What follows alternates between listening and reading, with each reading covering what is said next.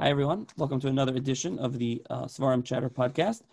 Uh, first of all, this podcast is being sponsored anonymously by someone in uh, honor of Seforim Chatter.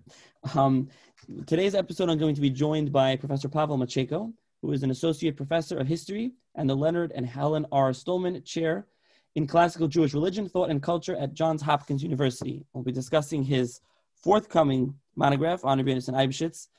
Uh, so, with that, uh, thank you, Professor Maciejko, for joining me. Thank you for having me. So I think we should start off, just go right into what is. I think a lot of people, especially listen, listeners of this podcast, might be familiar that there was a big, famous controversy and fight, so to speak, between they know it as the Björnish and Eibschitz Yaakov Emden thing. But why don't we give a broad overview of the whole story, when it was, how it started, you know, lay the groundwork.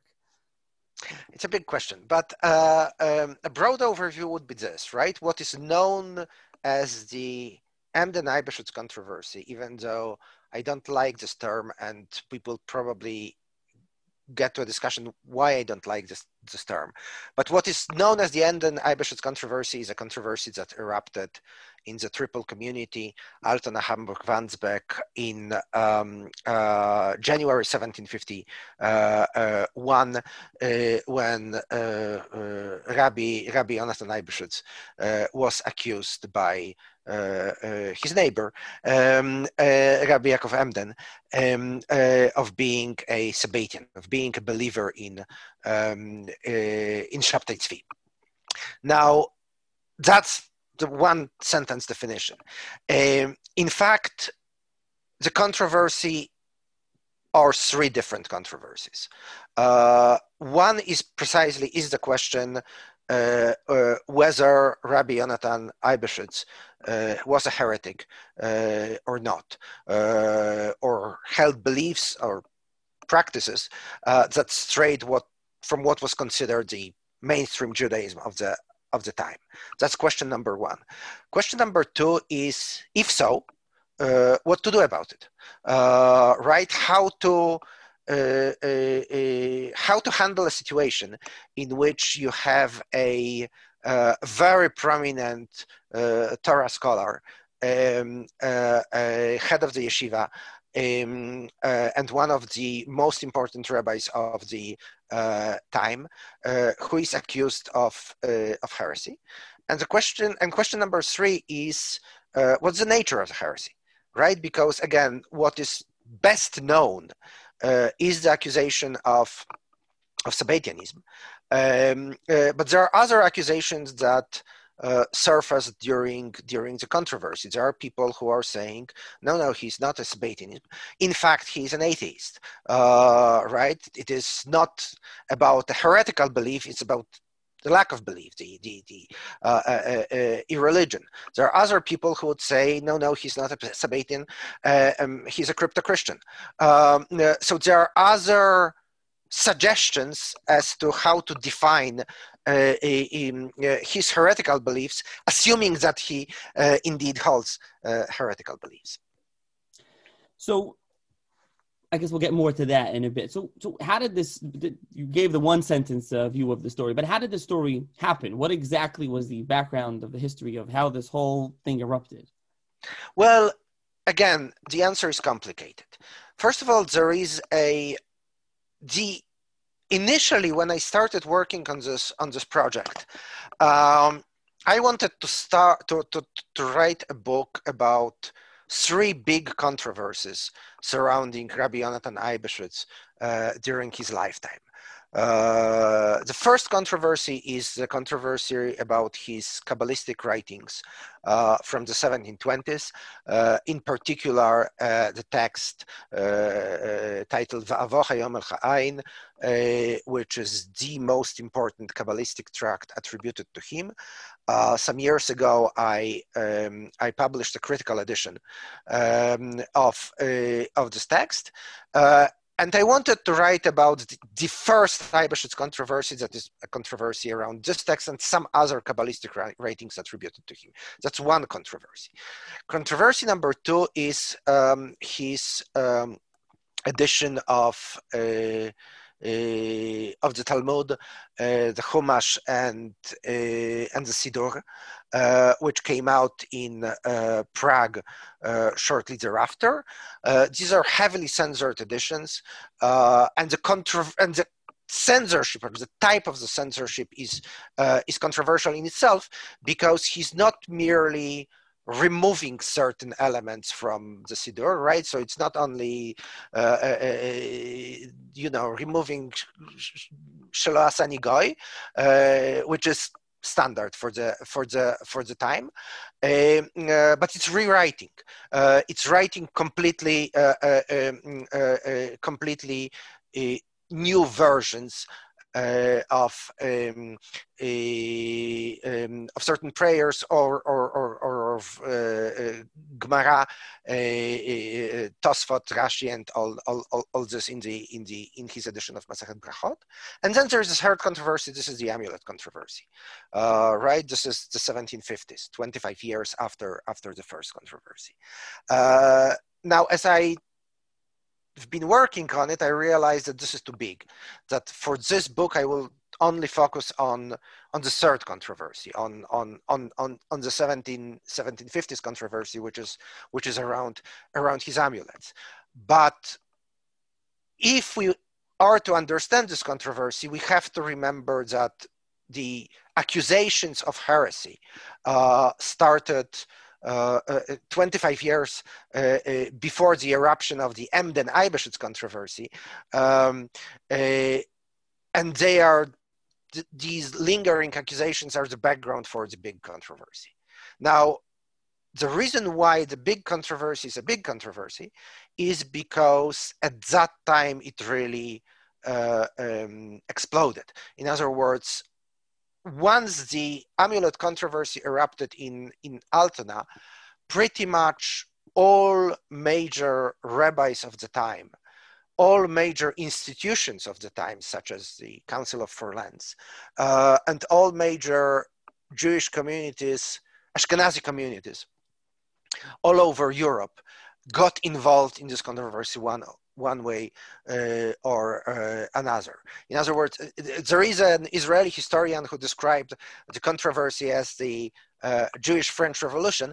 Uh, uh, uh, this is an exaggeration, but but yes, this was the largest, most contentious, um, and in many ways most important controversy in Judaism in um, in the early modern period. So, going back on something you said before we go further on the main points of the book and what you're writing on is the the that you wrote a critical edition, and I've been asked this, and so I want to ask this to you. I know you dealt with it there a little, but just to discuss it in a, a drop, not to sit on that most of the time. Is that what you know? It's been attributed to him, but it, there's a lot of questions about it. I think even Sholem wasn't sure. There's a lot of questions about it, and or maybe he was. Maybe I'm incorrect. So correct me there if I'm wrong. Um, somebody, you know, I've I've been told that you know, is is that like what are the proofs that you had that he indeed wrote it? Okay, so there are there are essentially three proofs or three arguments, right? One is um, uh, uh, that at that time nobody denies it. In other words, the first the, the idea that he might have not written it uh, came up only in the late 19th century. During the controversy around Va'avocha El Cha'ain, nobody denies it. Like everyone attributes this text to Eibeshitz, both his enemies, the chief enemies at that time, uh, um, uh, uh, are Emden saw it in in in in, in Pressburg, uh, not Rabbi Yehuda, Rabbi Yecheskel Landau uh, uh, uh, saw it in in in in in Yampol. everyone who is who, who, who knew this book back in the 1720s uh, mm, uh, uh, attributed it to um, uh, and Eibeshitz himself never denied he wrote this book. In other words, he he, if you read uh, Luchot Edut uh, uh, closely, right, this is his apology, uh, um, uh, his defense against the accusations of uh, heresy that he himself published in 1755, uh, he's saying that uh, mm, that there are some problems with the uh, uh, different recensions of the manuscript. That some the manuscript might have been tampered with, uh, mm, but he never claims he did not write write this book. So this is the first argument, right? The idea that he might have not written it um, comes up late and is disseminated by people who who never actually read this text. Um, so during the period, everyone knows that this is Eibeshut. That's point number one. Point number two, from the perspective of a historian, and I am a historian, uh, we have the history of the dissemination of the manuscript, uh, right? In other words, if I am reading in Emden's autobiography uh, that he read a copy uh, uh, of Vavohayom El Chaim in, uh, in Pressburg, uh, I know that this copy uh, uh, came from Rabbi Yonatan Eibeshut's yeshiva, was brought from his student, um, uh, whose name I know, uh, and who also attributed the book to his teacher. Uh, right? If Rabbi Michael Hasid in Berlin is seeing another copy of this manuscript, I know that he got this copy from his son, who was Eibeshut's student in Prague, and who brought it from his teacher.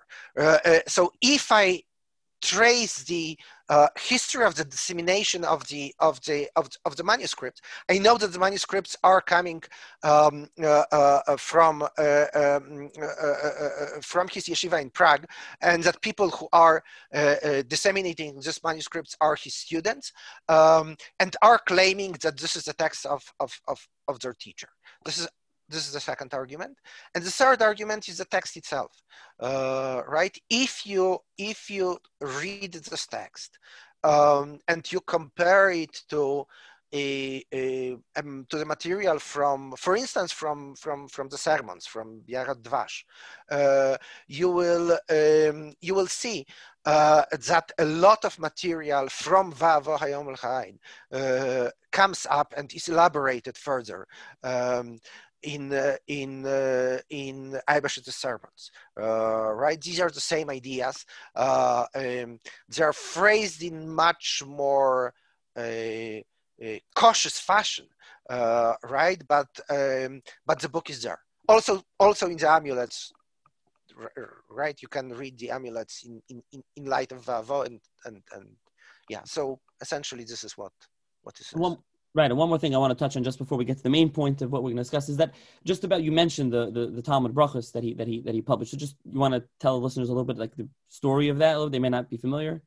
Um, this is a uh, yeah. I mean, I published an article uh, um, on that. I decided not to not to include it in in the book I'm I'm working on, but but I have a large article uh, on this. This is the um, the idea was to publish the entire edition, the entire Shas.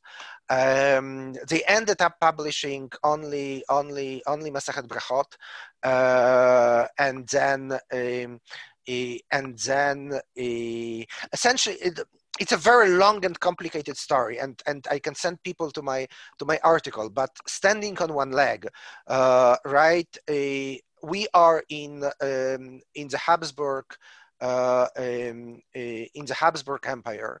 Uh, the Talmud, as such, is on the um, on the index of prohibited books. There's no legal way to publish a Talmud in a Catholic uh, in a Catholic country, with the exception of Poland, Lithuania, when it's not not enforced. But uh, uh, but in, in, in Italy and the Habsburg territories, uh, uh, the, the, Talmud cannot be published. Um, and Eibeshitz obtains permission to publish uh, um, to publish a censored version of the Talmud, which is the first legally published version of the Talmud in Catholic uh, uh, territories uh, since it was placed uh, on the on the index by uh, by the church. And the price for it is uh, is, is censorship, right? Is um, um, including the title, right? It cannot be called the Talmud. It's, it's not called Masachet Brachot. It's called Hilchot Brachot, um, and um, and there is a very far-reaching uh, reaching censorship. As I said, what is completely unusual about the censorship, because if you look at the censorship of, of Hebrew books in early modern Europe, most of it is incredibly primitive. In other words, more, most of it is essentially removing uh, uh, certain certain sections to the extent that you have additions in which half of the sentence was uh, uh, uh, removed. You see clearly what was removed, how it was removed, um, and and you see clearly that the text is is incomplete. Now, this addition is extremely unusual in that that that they it's not only about re- removing it's also erasing it's also about rewriting. And it's about rewriting in such fashion that someone who doesn't know the text might not know that the text was censored right? In other words if if you are the idea is that uh, few generations down the road uh, right people will study this as the uh, uh, uh, correct version of um, of brachot and will not even know that this is that this is a, a, a censored version. Which is why there is a very strong backlash from the Jewish community. Again, the main player there is uh, uh, is uh, Rabbi Moshe Hagiz, who who who who goes out very strongly against against the edition, and the edition is uh, uh, the publication process is stopped. Uh, most of the copies are are destroyed, um, and which is why very few people know it today. Right. Where can, if anyone was interested in reading your article, where can they find that? Uh, it's uh, it was published in Jewish Social Studies, but it can be found on uh, academia.edu, uh, where all my articles can be uh, can be found. Uh, mm-hmm. And just so people know it, the the the text itself, there is a there is a PDF on HebrewBooks.org of Masechet Brachot censored by Eibishitz. Okay, great. So let's get back to the uh, the main part of the story. So you mentioned before you didn't want to frame it as a you don't like the Emden Eibishitz, you know. So first of all, what what what what moniker then would you choose to to frame? How would you choose to frame it? I'm curious to hear if that's not the you know the that's everyone. I only bring say that because that's everybody knows it, not necessarily mm-hmm. you know. Mm-hmm. But how would you um um refer to that? And and also like you said, I just want to go back. Also, like you mentioned, you know, the amulets. I guess we should discuss the amulets a little bit as well. Mm-hmm. Okay. So so uh, the reason why I, I, I, don't have a good moniker. Um, I mean, I'm still in the process of writing the, the, the book and I don't have a, a, a, a, good moniker. The reason why I'm saying it's not the Emden Eibishitz controversy is that for Emden is our most important, not one of the two most important sources for the history of this controversy. It's the best known source, which is why most people assume that this is about Emden accusing Eibishitz.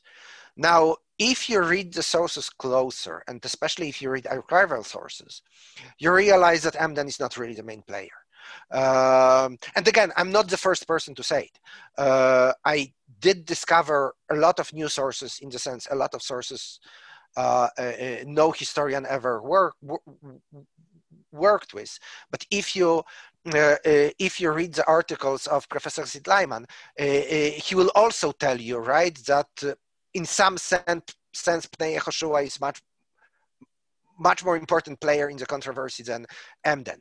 We say Emden Eibishitz because most of the texts written against Eibishitz or published against Eibishitz were published by Emden.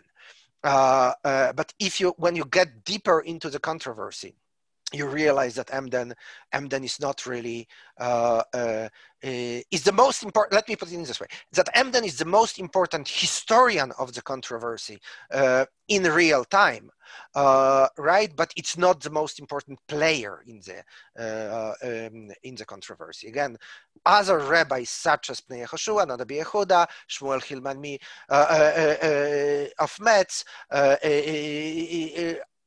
are much more important actors uh, uh, when um, when it happens. So this is for the for the controversy. Um, and also just and and also secular Jewish authorities, uh, not the rabbis, right, but precisely Council of Four Lands, uh, the Parnasim, the elders of the of the of of, of, of, of, of the communities, and so on and so forth. Now, mm-hmm, sorry. Yeah, I, I know I asked about the amulets. When I go back on that, I think we should leave there for a second. To go back on that. So, what a lot of people aren't familiar. I think maybe they are, but I don't think they are with the Pnei Yehoshua and they do others. So, what was their, you know, the Pnei Yehoshua was the main one. What was his opposition, and when did that start? As I said, right when we when we started, I said that that the Emden, the Eibeshitz controversy are different controversies, and on point number one, there's something not kosher about Eibeshitz. Let's say it in, like this, right? There's, there's something non-normative about both his beliefs and arguably also his actions. The most of the Gdoilim, most of the important rabbis of the time, uh, would agree with this. There is a problem with Eibeshitz, right? And and uh, most as I said, Pnei Yehoshua, Noda BiYehuda, Shmuel Hillman, Aryeh Leib of Amsterdam, Agra, uh, pretty much Emden, ev- everyone thinks that there is, there is something deeply problematic about Eibeshitz, and there is a discussion how to handle it, right? And on this question, you have a very broad spectrum.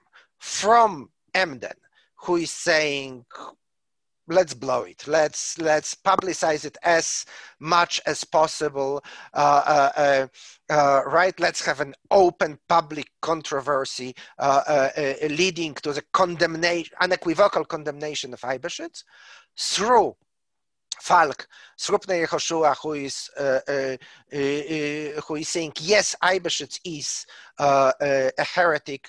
The correct way to handle of this controversy would be to him to face the Bedin um, and then give him an opportunity um, to um, to to repent or remove him from the rabbinic position up to Landau up to Noda BiYehuda, uh, who says, yes, Eibeshitz is, is, is, a heretic.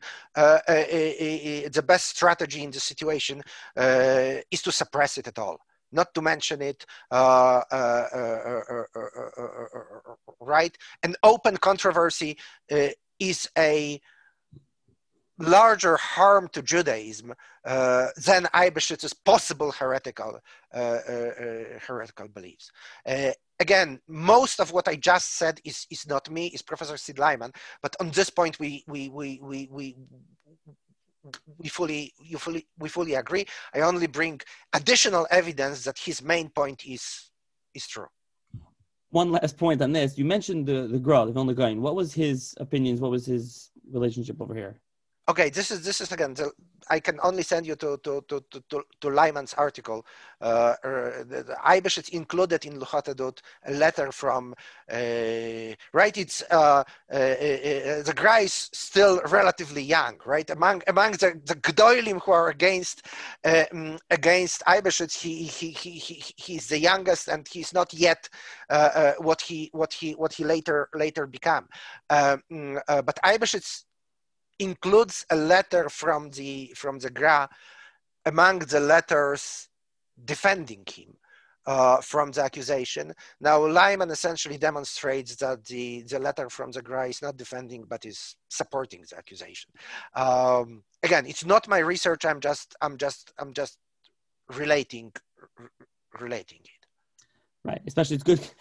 Yeah, uh, yeah. Okay. Um, um, so that's Professor Leiman. People can can check out his his thing. So um, an- another question before I, that somebody asked me as well is that so getting back to Jakob Emden, he's being the famous player, of the Ivets for this part of the story, the amulets. First of all, you said they, you mentioned the outside. Oh, they were neighbors. They obviously lived in the same tribal community. Did they? Did they? Were they personally uh, acquainted with each other? Yes. Yes, absolutely, absolutely. They were, they were, of course. When, when, when. Uh, first of all, they might or might not have met in Prague. There is a moment during Emden's visit to Prague when they um, uh, uh, uh, when they overlapped. Emden, in his autobiography, says he never met Eibeshitz during his, his visit to Prague, but there's other evidence that claims they actually met in Prague um, in the in the 1720s. But in the 50s, uh, yes, of course, uh, uh yes, of course, and uh, and prior to, just so people understand, right, the contro controversy erupted very quickly after Eibeshitz assumed his position in the triple community. So he arrived in Altona in um, uh, in uh, September 1750. Uh, uh, uh, the the the controversy erupts in the big controversy erupts in January 1750 51. but during this brief period period of time, yes, they they they met, they interacted. Uh, Emden describes quite a lot about his interaction with uh, uh, says that Eibeshitz wanted to visit him, that he praised his Siddur, uh, uh that he invited him to uh, hear his, uh, his sermons. Uh, in turn, in his letters, describes his attitude to Emden. So, yes, of course, they met. Gotcha. Okay. So, as far as I understand, and you'll correct me if I'm wrong, is that the main this main part of the controversy erupted over these amulets that uh, Rabbi wrote, and they opened. The, the, people came to Yaakov Emden. He opened them. He publicized what was written in them. Some mm-hmm. him, some others. So I'm, I'm, I'm mixing a lot of together. So I want you to just give a broad overview of this. So okay. what what happened with that, and what did the amulets you know, say in there? Okay, so so again, so so the controversy, the trigger for this controversy is a discovery of an amulet which was actually written in Frankfurt. Uh, Eibeshitz wrote this particular amulet on the way uh, from Metz uh, to uh, uh, to Altona. It was sent from Alton, open in Frankfurt, um, uh, sent to sent to Altona, pub- publicized there, um, and the amulet contains among other things, an assertion that Shabtai Tzvi, Shabtai Tzvi is the Messiah. It's a, essentially a form of a prayer to Shabtai Tzvi as, as, as, as the true Messiah. And at that point, uh, it's actually not at that point because Shmuel Hillman in Metz is, is already collecting other amulets before this public controversy erupted. But from there, there you have a controversy around Eibeshitz's amulets, uh, today we have we have copies of 27 or 28 amulets, depend how you count. I mean, one is uh, you can argue whether whether it's it's the same amulet, two versions of one amulet or two different amulets. Uh, but but we have a corpus of um, amulets written by uh, written by uh, uh, by Eibeshitz, um, publicized mainly by his enemies. Uh, but again, there is no serious debate uh, about uh, the content. Uh, himself takes responsibility for what is in the amulet and interprets three of the amulets. Uh, right? He just provides an interpretation that is different from the one uh, given by his uh, uh, by his opponents, uh, but it's a, it's an interpretation of the same text, uh, right? So the the, the the, the texts are um, are there, and the amulets are extremely interesting. They are interesting not only because of references to Shabtai Tzvi.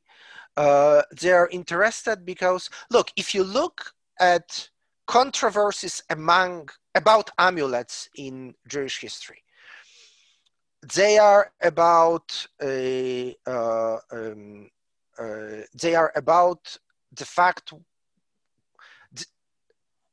about two questions, right? Whether it works, um, right? Whether whether dispensing amulet is uh, uh, is a legitimate uh, medical practice or some uh, a, a suspicious form of quasi magic right? Halachically there's no discussion. You have it explicitly in shulchan aruch. You can give amulets uh, uh, there's no problem. But there are people who will criticize criticize amulets from rationalistic positions saying this is superstition right that's one controversy. And another controversy is whether a particular amulet is kosher or not, right? Whether you can uh, uh, include uh, Shmota Tumabe in, in the, uh, um, uh, right, the impure names in the, in the amulets. These are the kind of controversies about, about the amulets.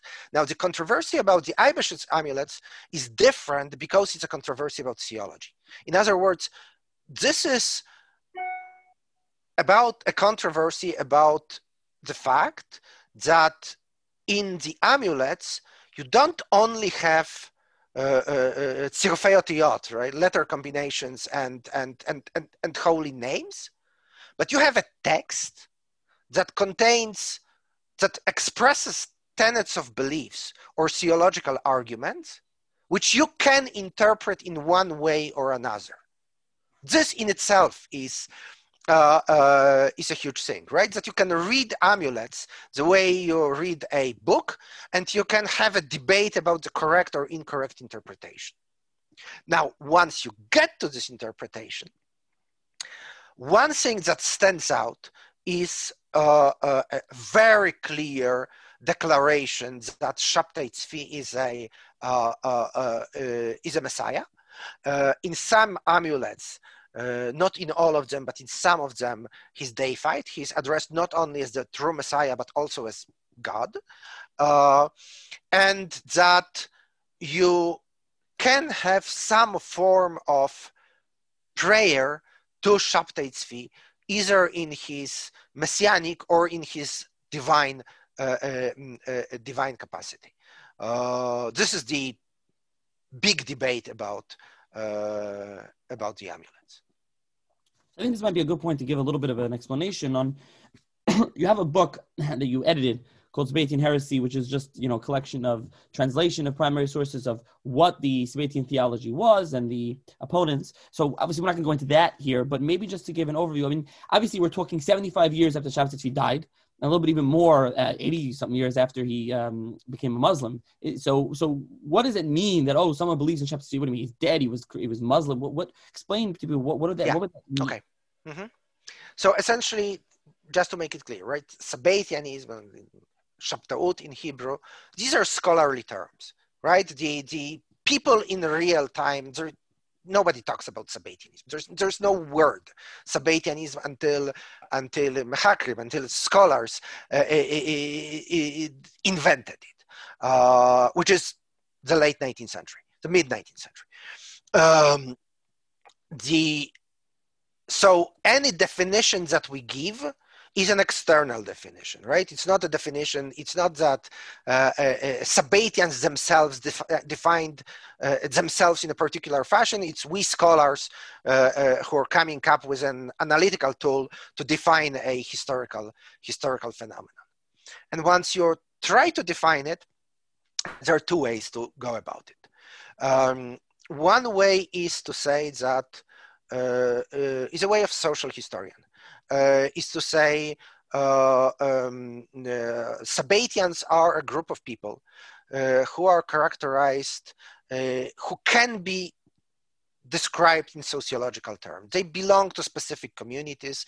They have specific, they practice specific rit- rituals. They have their own calendar, uh, um, uh, uh, right? So, in addition to or instead in some either instead or in addition to normal jewish festivals they would celebrate their own festivals uh, uh, right? They would have their rabbis their cemeteries uh, uh, uh their network of contacts their own yeshivot and so on and so forth. That's one way of going about it. Uh, and in this sense yes you do have sabbatianism in, in europe up until Uh, uh, uh, the early the early 19th century uh, right? You know which Batei Midrash are Sabbatian but, Midrash. You have a corpus of texts that these people study and so on and so forth. That's one possibility. Another possibility is to think about it the way an intellectual historian thinks about it, namely, say to say it's a this is not about practices or communities; it's about beliefs, right? There there is a set of beliefs that can be defined as, uh, uh, as Sabbatian.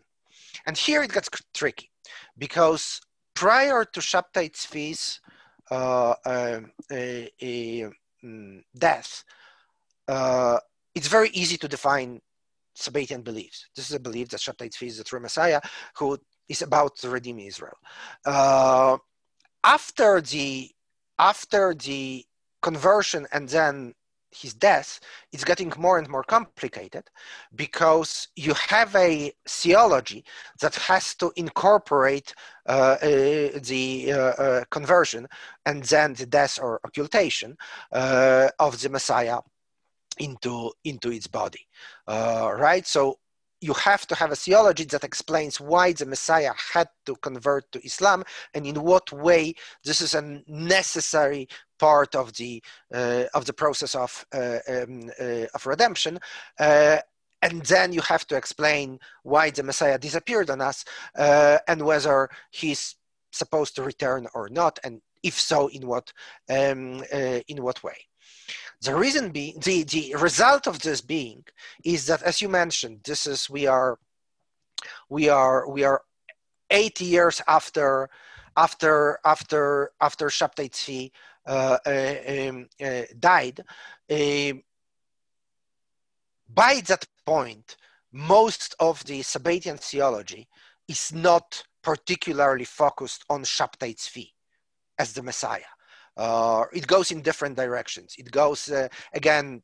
I invite people to to to, to read my read my book, uh, but it has its own a, doctrine of creation of the of, of, creation of the world. It has its own description of uh, of the, the structure of the Godhead, and so on and so forth. It has its own doctrine of Shekhinah. It has it's it's a very well developed theology, and I cannot uh, get into it.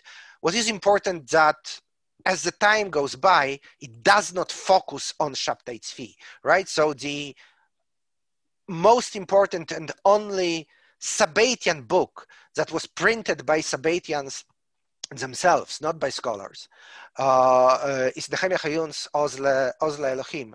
Uh, and it's uh, um, it's a book, it's a Sabbatian book uh, that doesn't mention Shabtai Tzvi, uh, even in one word, uh, and does not relate to the issue of, um, of issue messianism. Now, just to close this, right? So, so as the time goes by, if we are in the mid 18th century, most of Sabbatianism is Sabbatianism without Shabtai Tzvi or with, without the focus on Shabtai Tzvi. Now, in this regard, Eibeshter's amulets are extraordinary because they are pretty much the only text from from that period right not from the mid 17th century but from the mid 18th century which very clearly states Shabtai Tzvi is the true Messiah. Wow. So back to the kamea. So the amulets, by the way, I want to mention also kamea is the amulet. Uh, we didn't know if we mentioned the Hebrew word for people. So now that these this whole eruption, you know, this whole thing happened over the kamea. So and that this chapter from your forthcoming book, which I think you uh, put up on academia on your academia page as well, if people want to read it, that we're discussing. So discusses it. It actually goes through them. You can read it. It's probably easier to read it than to discuss what it said there. They can read that uh, at length. Um, so where where are they? Where can we read? Where are they uh, reproduced? And um, the other thing you mentioned there, I think we should guys have Yaakov Emden in his writings doesn't really mention. Does he actually mention the amulets at times, like the theology? Very, very relatively little, but he does. Yes. Right. Okay. So, um, so the the bulk of the 24 out of 28 uh, um, were published in uh, uh, in a book, a pamphlet titled Sfat Emet Ulashon Zehorit. It is published in 1752, most likely in Amsterdam. Uh, it's published anonymously. Uh, uh, it has been often attributed to Emden. Uh, today, scholars um, pretty much agreed that it was not published by Emden. Uh, the book is uh, uh, the book was published in the circle of Rabbi Shmuel Hillman and Rabbi Nehemiah Reischer from from Metz. Um, and this is essentially the most important text of the of the amulet itself. It's 24 out of 28. Uh, the remaining, the remaining, the remaining four uh, were not published uh, during during the controversy. One of them was published from a manuscript by. Um, no, let me rephrase. One of them was published during the controversy, but not in Jewish sources. Was published by by by by Christians, mm, and then republished by Scholem uh, um, and the remaining ones were never published.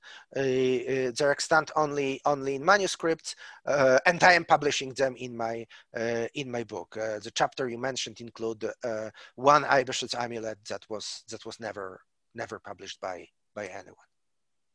So as you mentioned also in that chapter that you and you mentioned this at the outset a little bit, you actually use some other sources as well, and you and uh, there are you mentioned there there's some others that have looked at them maybe recently, um, the Danish trial records and others that people have only focused on Rabbi Yaakov Emden, which we'll get to in a minute. But so what are these other sources, and why didn't people use them until now?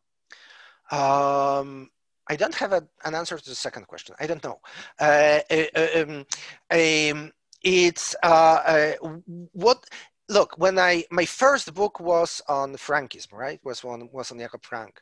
Um, and when i was working on on the book on frankism i knew that there is an awful lot of archival material that nobody nobody ever used.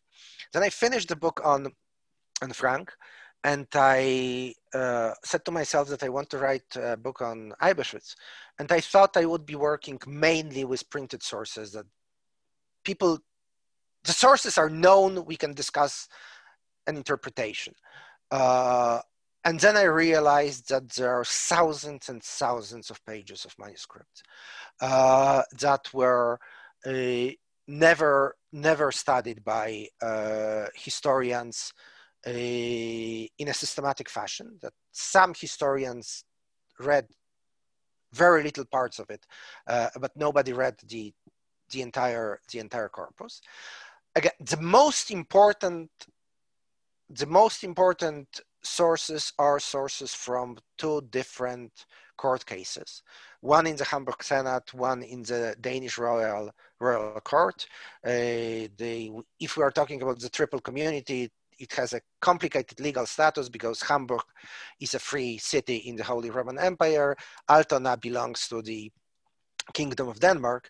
Uh, so you have the state border in the middle of of uh, uh, of the of the community, and as the controversy erupts, both sides, that is to say, both the uh, um, both Eibeshutz's uh, enemies or opponents uh, um, and his supporters petition both the Hamburg Senate and the and the Danish authorities um, mm, uh, basically open court cases uh, that drag for uh, uh for uh, some years. And what happens then is that the courts are doing what the courts are doing, um, namely collecting evidence, uh, right? so they are literally thousands of pages of a, of court records, and they're of all kinds, right, including Hebrew sources uh, that were just uh, right letters of prominent rabbis uh, or gviat or uh, uh, testimonies of of of of, of Batei Din, which were initially collected by by the Jews, um, but then they were sent to uh, Christian courts and now now preserved in um, in these archives expert testimonies, uh, uh, uh, witness trials, official pronounce- pronouncement of the communities, anything, you name it. it's just an awful lot of material. That's something that you said you're going to be working with. Now, the other obviously famous source is Yaakov Emden, and he has many printed things, but something that he never published that's very important is Igeres Purim. So, first of all, why is it called Igeres Purim? People might be like, what? That's the name, it's a weird name. Why did he call it that? And also, what is it about? and why didn't he publish it? Okay, so so this is the only extent. There were some other texts that Emden wrote, but they're lost.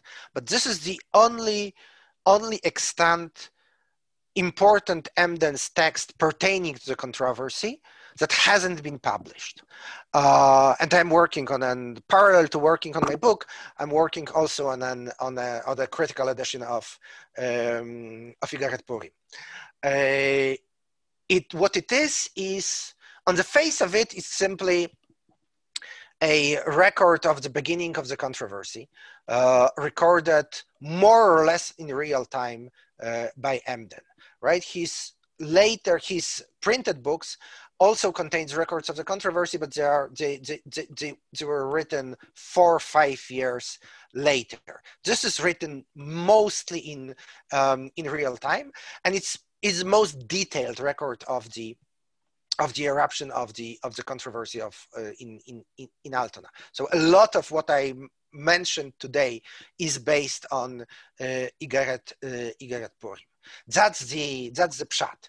Uh, right now, the one of the things I am trying to do with this text is to show that it has a deeper level. That it's not only a factual description of what what really happened uh, mm, or how Emden wanted to present what, what, what, what, what really happened, but it's rooted in Emden's own vision of, again, redemption and of himself and his role in the process of redemption. So it's called Igaret Purim, and this is actually, Purim is the gematria on, uh, on Yaakov ben Tzvi. Uh, Emden himself opens this gematria on the on the first page of uh, uh, of the manuscript. Uh, but again, you mentioned the texts that I that I posted on academia. Uh, um, I'm trying to do quite a bit with Emden's identification with with with Purim and uh, uh, and the role the festival of Purim plays in in in, in his vision vision of the uh, uh, of the world right in other words what i'm again, I'm not going to get into it. What I what what I, what I do want to emphasize that I, I, I think the text has much deeper layer than merely an account of of of of, of events. Right. So you said interestingly, you're working on a critical edition. So that's also a, a large part of the book. Um, so Okay, I think that's more or less covers what we were going to get. Obviously, there's much more. You put up the uh, articles on your academia page. People want to uh, uh, check it out. Um, so mainly that first chapter is like setting the groundwork, plus you know discussing the amulets. I'm just curious if you know, like, do you have any rough outline? Like, what's the the other rest of the book, or what other parts topics are you going to cover on the uh, the rest of it is it is it is i mean uh, in terms of the narrative it really it really tells the story of the controversy from 1750 till 1755 uh, uh, right but a, um, a, a, so a part of this book is just to tell the story um, which i think hasn't been told or, or, or, or has been told only in a very fragmentary fashion. Another part is uh, uh, um, is to understand the third question that I asked, namely uh, uh how to define uh, the the the non-normativity of uh, of Eibeshitz, right? Whether it is Sabbatianism, whether it's something else, do we have a good term for it, and so on and so forth. As I mentioned, I am very interested also in other accusations that came up in the course of the controversy. Uh, and the most important for, from my perspective, um, is the accusation of crypto-Christianity. the accusation that Eibeshitz, in fact, was a uh, clandestine, clandestine Christian. Again, I'm not interested so much in whether it's true or not. I'm interested in, in the possible meaning of it right? What does it mean to say uh, uh, uh, uh, that a major 18th century rabbi may be a hidden Christian? It clearly does not mean that he went to a church and apostatized. Uh, uh, nobody claims that, right? Um, does it mean that uh, uh, he believes in Jesus? Does it mean that he incorporates some tenets of Christianity into his teaching? Does it mean that, uh, right? Again, the, the, the, the, the, type of analysis I'm, I'm, I'm, I'm trying, trying to do is, is, is, is semantic, right? What, what could it mean uh, for an Orthodox Jew in the mid 18th century to be crypto Christian? Right, fascinating. So, do you have any? I, I don't know if you know. Do you have any like idea, outline when the book's going to be published? Are you still far away from it? Or? I am far away. I am far away because, as I as I as I mentioned, uh, uh, uh, the archival record is just is just immense uh, and it takes time to read. It's sometimes it's written in different different difficult hands. So so I'm um and I'm not rushing. In other words, there's no I'm not under pressure to um, uh, to publish it. Uh, right now, I'm working on a chapter which focuses on uh, on Eibesh's defense, uh, on the way he's framing his own defense uh, um, strategy uh, again, there are three main texts. One is the sermon that he that he gives in in in Altona at the very beginning of the controversy, and then he himself publishes uh, uh, uh this uh, sermon. Uh, the second element are the interpretations of the amulet, right? His accusers are claiming this is about Shabtai Tzvi. Eibeshitz is claiming, no, no, these are completely kosher um, amulet. Again, I'm interested in how he's arguing that they are completely kosher uh, uh, uh, amulet. And the third element, which is completely unknown um, to earlier scholarship, are his testimonies given given during the trial, what he's actually saying to the to the court, and we have a record of that. Okay, so we're eagerly uh, looking forward to that. So, in the just one last thing to close up in the interim, while uh, you know it's not coming out anytime soon, where people interested in reading about the this controversy? Is there anywhere you can point them anything that they should you you suggest them to read that there's no there is no um, there's nothing synthetic right? In other words there, there, there are bits and pieces here and there. So uh, we mentioned Leiman's articles uh, uh, which are which are excellent but they're they're focused on very very specific uh, um, uh, uh, specific points. There is the stuff that i already published either published published uh, like the the the the article on the uh, on the censorship of the of the Shas uh, or the the work in progress that I'm posting on uh, um, uh, on academia. Uh, there are publications of J.J. Schacter. There, there is a lot of work. Some of it is excellent, but none of which is synthetic. Like you cannot, you, you don't have a, a, um, a, a, book which would give you a good introduction or a good overview of, of, of, of the entire thing. Right, gotcha. Okay. Thank you very much for joining me. I appreciate it. My pleasure.